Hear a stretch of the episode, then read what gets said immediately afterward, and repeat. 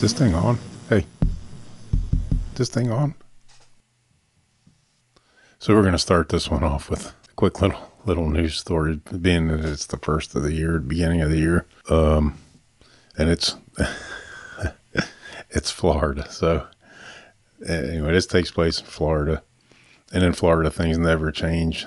So this bozo couple had a problem there in the process of burglarizing a home when they realized they hit the jackpot. In fact, they had so much stuff there was no way they can move it out of the house by themselves. So what do you do? They called 911 for help, of course. She called 911 to ask for assistance. And while she was asking, she also said they needed a ride to the airport for a weekend getaway that they had planned in New York. Uh, when the cops arrived, they were still in the house organizing their stuff, and uh, they got a ride directly to jail. so go to jail. Do not collect $200. Anyway, that comes from um, Dave Moreland's Bozo Criminal of the Day. I thought that was a funny story.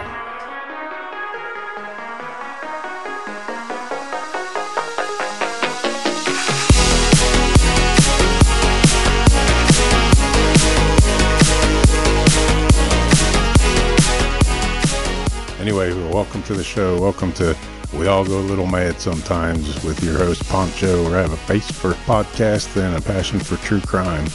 So on uh, this this week's show, today's show, uh, we're going to continue on with uh, second chances and uh, just a unbelievable story from Minnesota on that one.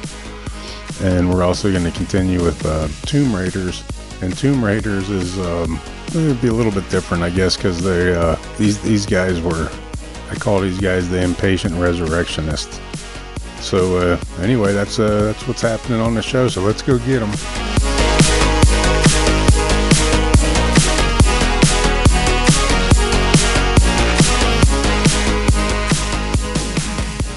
So on this episode of Tomb Raiders, it takes us to Edinburgh, Scotland, November 1827.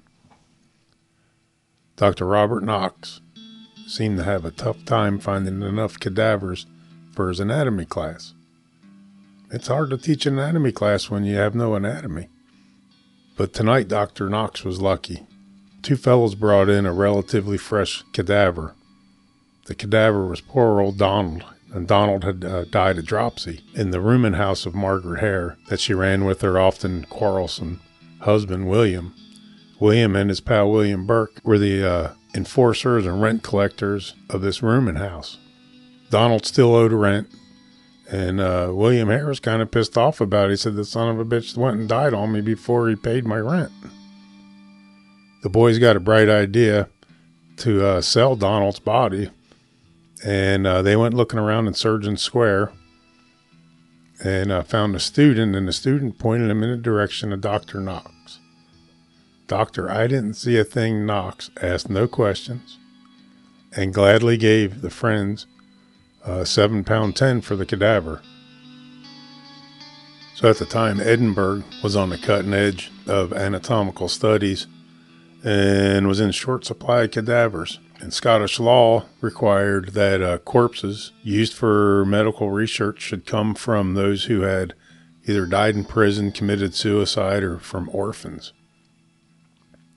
It led to a increase in uh, resurrectionist activities.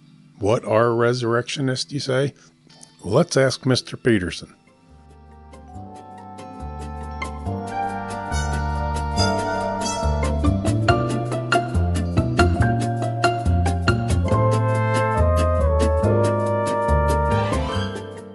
Hey, boys and girls. This is Rupert Peterson with the word of the day. Today's word is resurrectionist. Can you say that? I like the way you say that. A resurrectionist is somebody that steals smelly corpses from graves and sells them to creepy scientists for dissection.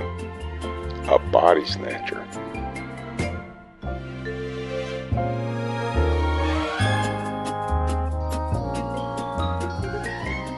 Thank you, Mr. Peterson. We appreciate that.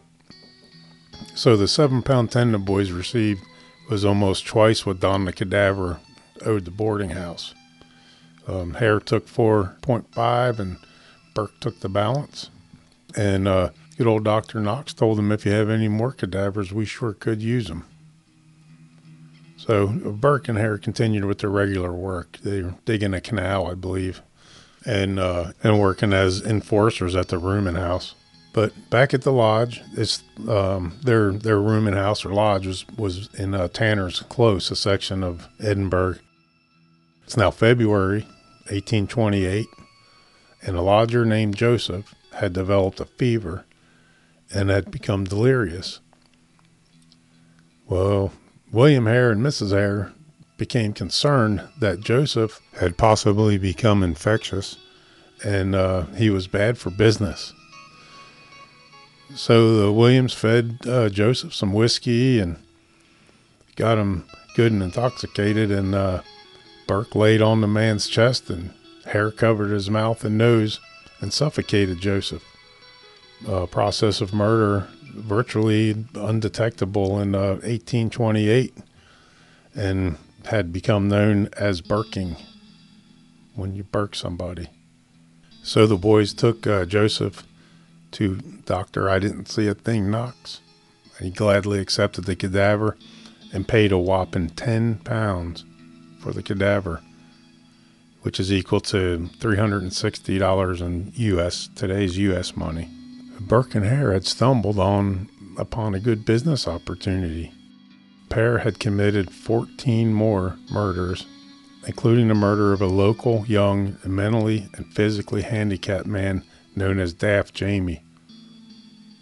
Well, everybody in the town loved Daft Jamie, so he was recognized by some of the students. Dr. Knox denied he was anybody that they knew when uh, word on the street got started that uh, Jamie was missing, Dr. Knox removed the uh, cadaver's head and hands before the class dissection, so no one would uh, recognize who it is laying there on the table. So the boy's last murder happened on October 31st, 1828. Just so happened it happened to be Halloween, although I doubt the kids were trick or treating back in 1828. Burke led a middle aged Irish woman back to the Brogan house. It was a place where he and his wife sometimes stayed. Burke and his wife had started drinking with the woman, and uh, they were getting loud and obnoxious and carrying on. And there was two other lodgers in the Brogan house, and uh, they were getting pretty annoyed with uh, all the carrying on in the next room. So uh, Burke told the couple that, "Hey, you know, this is my mother. She's in town, and." I'll pay you to go uh, someplace else for the night. And so he paid off the couple to go to um, Hare's uh, lodging house. So they went and stayed there for the night. So when, so Burke and his wife, having the lady sufficiently intoxicated, uh, Burke sent for Hare. Hare came back to the Brogan house and they committed their dirty deed on the Irish woman and uh, left her under some straw in the bedroom.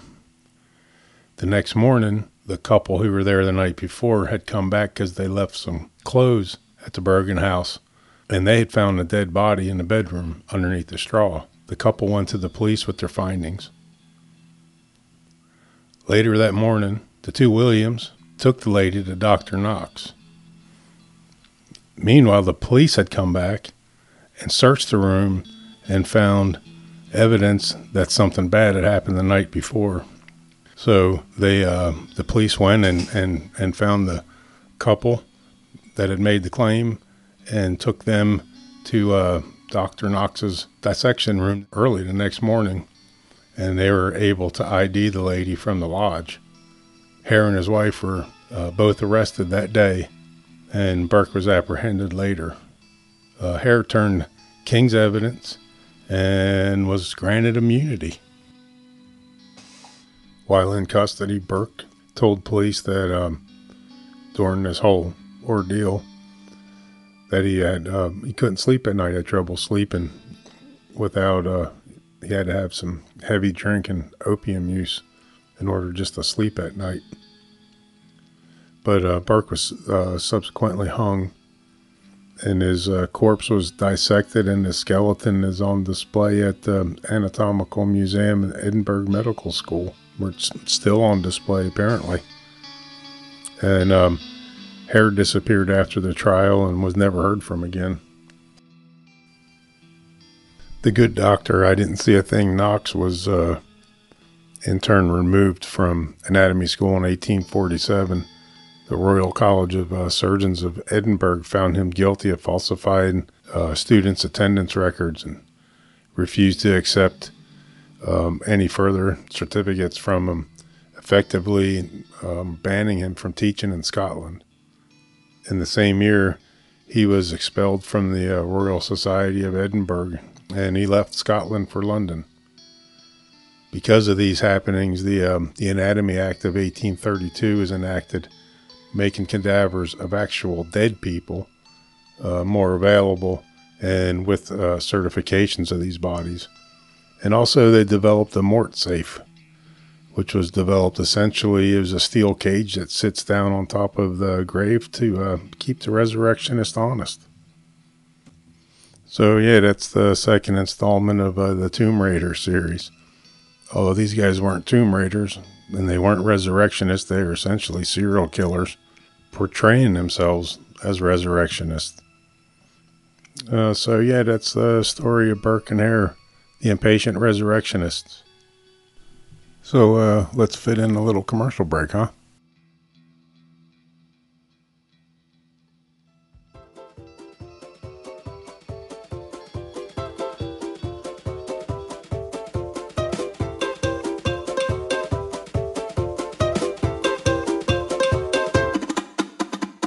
Hey, ladies and gentlemen. Having trouble finding them quality subpart auto accessories? Well, here at the Schwinkter Brothers Auto Supply and Cowboy Hat Emporium, we have all of your car care needs. We have blinker fluid, headlight oil, tourney juice, muffler bearings, and those hard to find cross drilled brake lines. On special this week and this week only, we have flux capacitors and 24 ounce cans of badass base air so you can find the Schrinkter Brothers on the interwebs or come visit us in person on Highway 149 in downtown Buzzards Gut, North Carolina, or give us a call 867 5309.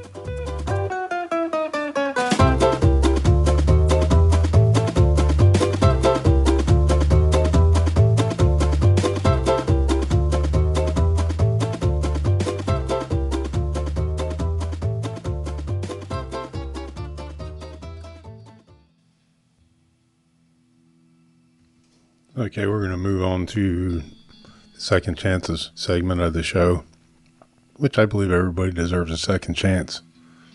This guy, however, he had a second chance, third chance, fourth chance, and a fifth chance, and each time it got progressively worse.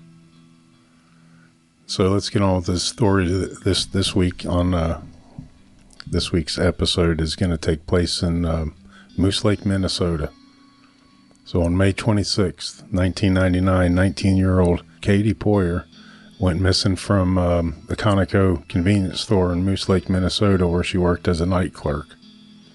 A passerby who noticed that there was no attendant present at the store, he saw there was people had left money on the counter and notes and things like that, but there wasn't anybody working in the store and thought that seemed mighty, mighty off to him. So he, he went ahead and called the police.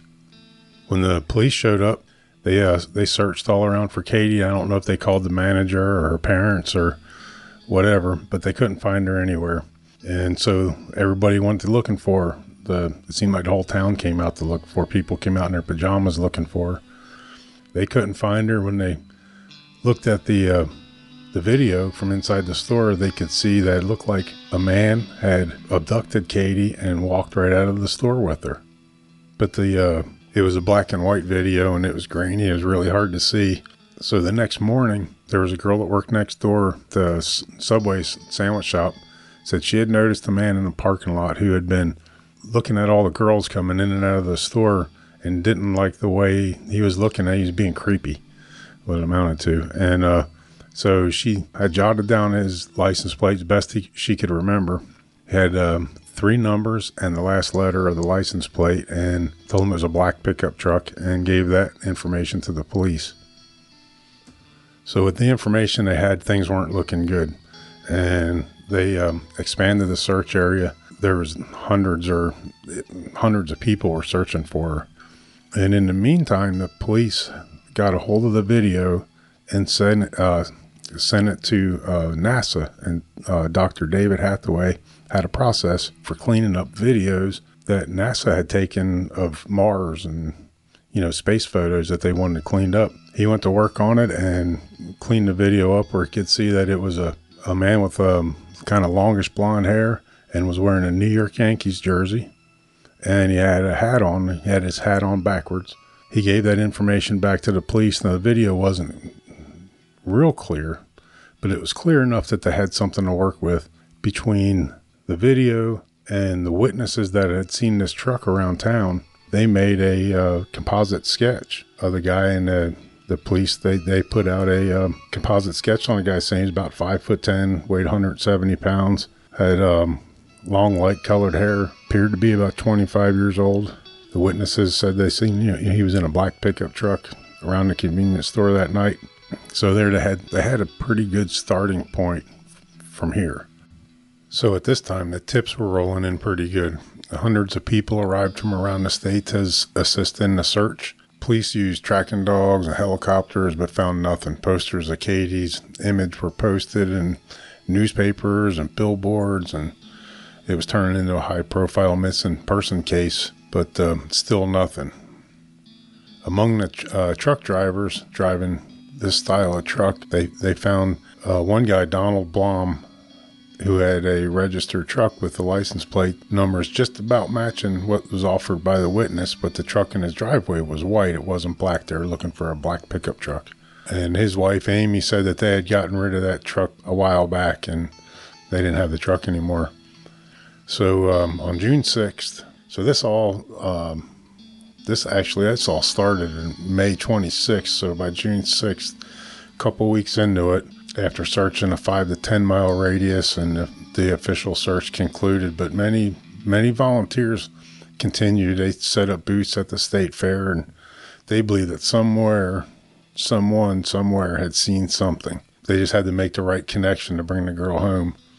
Um, this guy was either bold or stupid or taking a girl out of a store that was equipped with um, surveillance cameras, and investigators believed he probably made, made other mistakes as well. So they had to keep digging and scratching to find something. They know that this guy in the convenience store seemed to be a sports fan because uh, he was wearing a Yankees jersey. Police asked Minnesota Twins baseball uh, star Paul Molitor to make a public service announcement. And his appeal to Minnesotans across the state got the attention of Daryl Brown, who worked at the Minnesota Veterans Home and uh, he began thinking. So on June 18th, he called the tip line, and um, he was tip number 1960. And he reported uh, to the uh, tip line that his coworker Donald Hutchinson, who had recently stopped driving his black pickup truck and who resembled the composite sketch, had been absent the day after, you know, the day following the abduction, and had recently cut his hair short and shortly after that, he had suddenly quit his job there as a janitor without giving any notice. Hutchinson um, was investigated. He was actually Donald Blom, who they checked on earlier. So the police looked in at his Donald Blom guide to see what he was all about. It was pretty disturbing when they did the when they when they did the research on him. This he was a bad guy from the from back when he was a teenager. He was 13 years old, and started drinking and it turned into an underage drinker and a problem child. In the 10th grade, he went to reform school where he often skipped classes. In 1975, Blom kidnapped a 20 or a 14 year old girl, gagged and raped her. So this is 1970. This guy was born in uh, 1949, so he, he was 26 years old, kidnapped a 14 year old girl, gagged her, and raped her. That should have been the end of the line for this guy right there. He shouldn't anyway, he locked her up in his uh, car trunk, but um, she managed to escape and turned him in. And he went to trial and was convicted. And three years later, he was out and committed aggravated assault again. In 1983, he was uh, arrested again for criminal sexual conduct. That same year, he also threatened two teenage girls at knife point in a remote area. He tied them to a tree and put socks in their mouth. He told them he was going to rape them. Anyway, the girls ended up getting rescued. They had their car parked the wrong way on the road. And when the police officer stopped to check out what was going on, uh, Blom fled into the woods. So there you go. So you, you folks that um, complain about police being nosy probably saved those two girls' lives. So sometimes it pays for the cops to be nosy. So Blom he changed his appearance and by dyeing his hair, but he was arrested anyway. And uh, one of the girls recognized him and he pleaded guilty to the crime. So during an examination in 1992, a psychologist predicted that if Blom was not closely monitored, he would probably engage in antisocial behavior. However, Blom managed to change his name and get a job and he got married.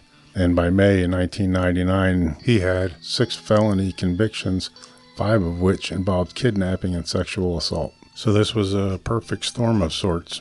This guy had no business being out on the streets. Well, I mean, what happened to the three strikes you're out thing? He had no business being out. And my opinion, I'm a dad, but my opinion is that a 19 year old girl should not have been working in that store by herself that late at night. I mean, when she was taken out of the store, the video um, camera said it was 11:38. Just my opinion. So what he was doing was he was committing crimes and covering them all up. And when he married his wife Amy, he took her last name, which flattered her to death. And he got married and had kids, and they lived in a house in Richfield, Minnesota. But he was beating the crap out of his wife, and she was scared to death of him. Um, friends and family and their kids would say that his mom had black eyes and bruises all over. She would do pretty much anything that this guy asked her to do. And that's what happened with the pickup truck. She lied about that too. So, anyway, the agents from the Minnesota Bureau of Criminal Apprehension went looking for Blom, and they they eventually they, he was arrested in the afternoon of June 22nd as he was driving home from a trip that he had taken uh, with his family. See, Blom had a piece of property uh, about 12 miles from Moose Lake, which he purchased about uh, two years prior to the abduction and he was there all the time working around the yard and cleaning it up and uh, fishing at the lake. And um, after the abduction, he he disappeared. He didn't come anywhere near the place. But uh, Blom was um, he was held on. He had he had weapons. He wasn't supposed to have any weapons, but he had weapons, so they held him on a weapons charge, and didn't charge him with murder right away. But they searched his residence at the lake over I think it was over 100 members of the National Guard and several hundred volunteers participated and they went even miles beyond his property into the woods. And by that on that first day and had late in the evening had to call it quits. And the next morning the search was resumed. They noticed a fire pit and on Blom's property. And searchers found fragments of what appeared to be bone in the fireplace and these went to a lab for further testing where they were positively identified as bone, bone fragments and possibly a tooth. The tooth was sent to an odontologist, the expert in um, dental remains, and uh, they compared the tooth sample or the tooth that they'd found in the fire pit to uh, Katie's dental records. They found that it was very similar to tooth number 18 on her dental chart and that tooth had a filling in it, and the tooth they found in the fire pit looked like it had a filling in it. It was sent to a lab where the lab tested it um, to see what was inside the tooth. Or they didn't have any DNA on the bones or the, the tooth fragment. Uh, in testing this tooth, it came back. It was very unusual for a filling in a tooth. It was zirconium silicone filling, which um, it was very unusual. So they contacted her dentist, and her dentist said that uh, the work that she had done on it, she used a product called uh, Rely X, which was not even, it was so limited, it wasn't even on the market yet. She was, they gave it to her to try, and she was trying it on uh, Katie's tooth. That pretty much sealed the deal that they knew that the fragments, the bone fragments in the tooth that they had found were Katie's. So the police had a, a forensic anthropologist test the bones uh, she came back and said that the bones were from a female aged 18 to 24. So, with the evidence they had, the police charged him with um, kidnapping and uh, the possession of a firearm, which was a federal charge given his prior convictions. He later on made a uh, confession, which he confessed uh, to the crime. Of course, his confession was quite a bit different than what was shown on the video. And then he later turned around and came back and um, recanted his confession.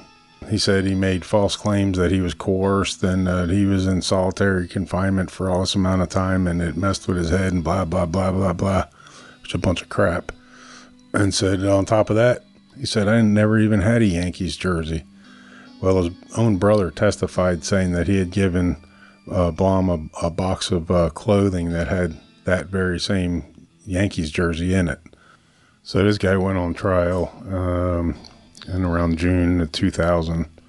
It took like five weeks to select a jury, and the trial proper took an additional five weeks with over 50 witnesses called to testify, including several key witnesses, um, some of the people he had assaulted in the past, as well as his own brother testified against him about the shirt. His uh, barber came and testified that his hair was long and he the barber had dyed it blonde. And so after the uh, closing statements were made during the, the trial, so the jury spent about 10 hours in deliberations, three of which they spent listening to the uh, confession tapes again and all in all, the detectives had followed 3,500 leads and spent over $200,000 on the case um, before its uh, successful conclusion. He was given life without parole, and of course, he continues on and on that he's innocent and he'll be exonerated and blah, blah, blah. Well, they sent him to uh, Waynesboro, Pennsylvania to serve. So Blom appealed his conviction, of course, on grounds that his attorney was ineffective and this, that, and other thing. And um, his wife had sent a letter to Minnesota legislators that um, I guess she was afraid he was going to get out. She's uh, no longer frightened of what he might do to her. She sent a letter uh, stating that um, Donald Blom had abused her for years, and, and she believed that he had murdered uh, Katie Poirier. And she admitted that due to the state of mind at the time of the trial, she had been under that she was unable to tell the truth, and she had falsely stated that he'd been home with her that night. And um, but now she was uh, ready to recant that testimony, and she was no longer married to him and no longer under his domination, and now she could tell the truth. She claimed that she endured punching, kicking, and all this stuff for seven years. And she felt guilty that she allowed that and ashamed, but felt helpless to do anything but uh, endure living with him. And she also admitted that after the authorities discovered the human bone fragments in the fire pit, she had asked Blom about them, and uh, he turned to her with, uh, You're not that effing stupid, are you? And that had been an incriminating statement as far as she was concerned, but she had desperately wanted to believe that he was innocent. And now she believed that her husband had committed other crimes, including murder. And the authorities did too. And, um, you know, this guy had led Katie easily from the store as like he was used to doing it, and they suspected he might be a serial killer. There's probably more to this guy than meets the eye. Um, investigators believe that Blom had been involved in a series of murders, probably dating back into the 70s. Uh, Minnesota Bureau of Crime Apprehension agent had uh, suspected Blom was a serial killer for a long time. According to him, Blom had admitted that uh, he often would leave for entire nights and he'd be using alcohol and drugs and would not remember when he came home the next day where he'd been or what he had done. At the time of his arrest, investigators were looking into similar crimes, including the murder of 19 year old Wisconsin student Holly Spangler. In 1993, Holly's decomposing body was found in the woods of a Bloomington, Minnesota park. And Blom was living in the area under the name Donald Prince and was a registered sex offender at the time. Um, he was one of the top suspects in the case. Another case study by the investigators uh, was the strangulation of Wilma Johnson, whose body was found near the St. Paul Cathedral in 1983. And Blom admitted to being at the crime scene, but uh, denied killing her. And Blom told investigators he might have killed a man near the um, uh, St. Paul High Bridge, even though no body was ever found. So yeah, this this was a this was a bad guy, and this bad guy should have. I think he should have remained in jail a long time ago. And poor Katie and her family, they didn't deserve this.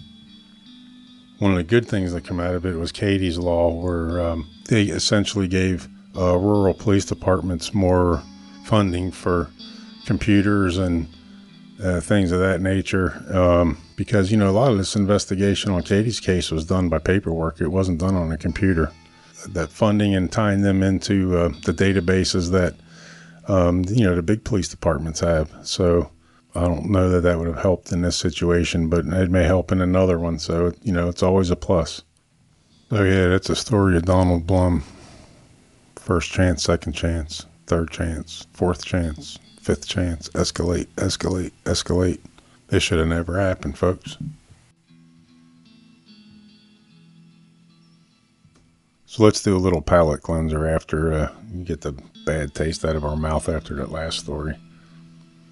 But that is a happy story, and it comes to us from uh, Ocracoke, North Carolina. Which Ocracoke's just a, it's a little island off the coast of North Carolina. It's a pretty little place.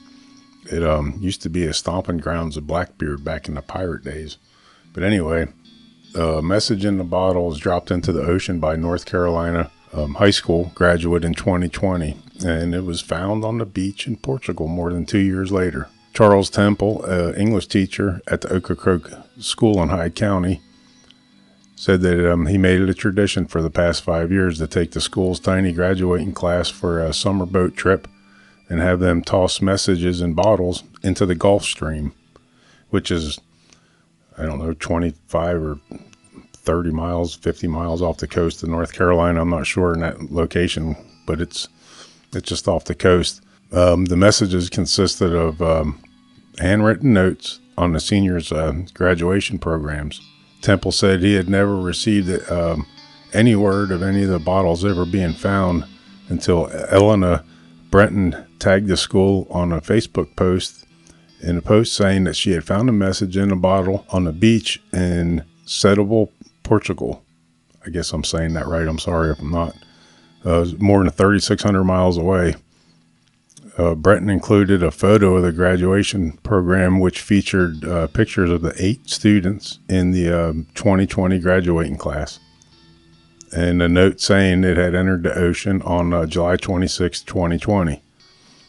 How cool is this? Ocracoke school wrote in uh, sharing the news on a Facebook post. Temple said the discovered bottle belonged to graduate Alan Dozier, whose father, Ernest Dozier, captains the charter boat he uses for his yearly trips with the seniors. The teacher said uh, Alan Dozier most likely does not know yet that the bottle was found because he's currently working on a fishing boat in the Bahamas. That's a pretty cool story. So, being that we're in the ocean, we'll talk about this one. It says new re- new revelations from the fossil record show that somewhere between 40 and 55 million years ago, uh, saber-toothed anchovies swam the ocean, hunting with a mouthful of spiky bottom teeth and one massive, curved, protruding fang from the upper jaw. It's a Gary Busey fish. These predator uh, fish were up to a meter long. A meter is um, 3.2808333 feet, I believe. The um, they're probably too big to fit on a pizza. But the find, findings published in the uh, Royal Society in May, uh, scientists used CT scanners to examine fossil samples collected in Belgium and Pakistan in the last century. Though the saber-toothed anchovy went extinct, the newly identified species shares a number of features with the plankton-feeding fish we know today. Uh, the scientists' literature doesn't determine whether the saber-toothed anchovy would be as polarizing an ingredient on pizza. Let's do one more here. We'll um, I think this would be important for those world travelers, especially those going to Cambodia. The Cambodian government had to uh, beg people to stop picking the ultra rare Nepenthes bokorensis. It's a pitcher plant and um, endemic to Cambodia. It's a it's colloquially known as the penis plant, or alarmingly, the penis flytrap. They are critically endangered. See, in the southeast United States, we have the Venus flytrap, which is also critically endangered. But the uh, penis flytrap, um, they're uh, they're critically endangered, and they also apparently make nice bouquets.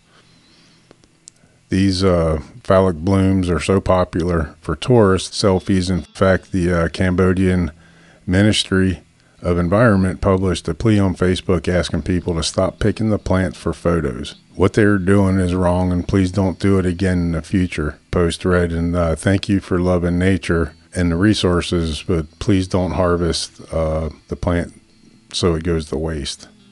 Which, I mean, that makes perfect good sense to me. N. bokorensis lives in uh, low nutrient soil and relies heavily on its pitcher to draw in prey, which it drowns with its digestive fluids, giving the plant the nutrients it needs to survive. Uh, tourists who pluck the pitchers inadvertently weaken the plant, which um, which has already suffered damage to its natural habitat due to uh, private construction, farming, and tourism. So if um, people are interested even in a in a funny way to pose or make selfies with the plants, that's fine. Just don't pick the pitchers because they weaken the plant, and uh, the plant needs those pitchers to to live. So if you're going to Cambodia, just remember, um, you take all the selfies you want. Just quit tugging on the p- picture plant. So yeah, that's the show. I hope you all enjoyed it. Uh, thanks for listening. Uh, come back and visit us again next week. And I hope you all have a good week. And uh, you dads out there, just remember hit pause on the game for 15 minutes and go read to your kids. It'll mean the world to them. Thank you all.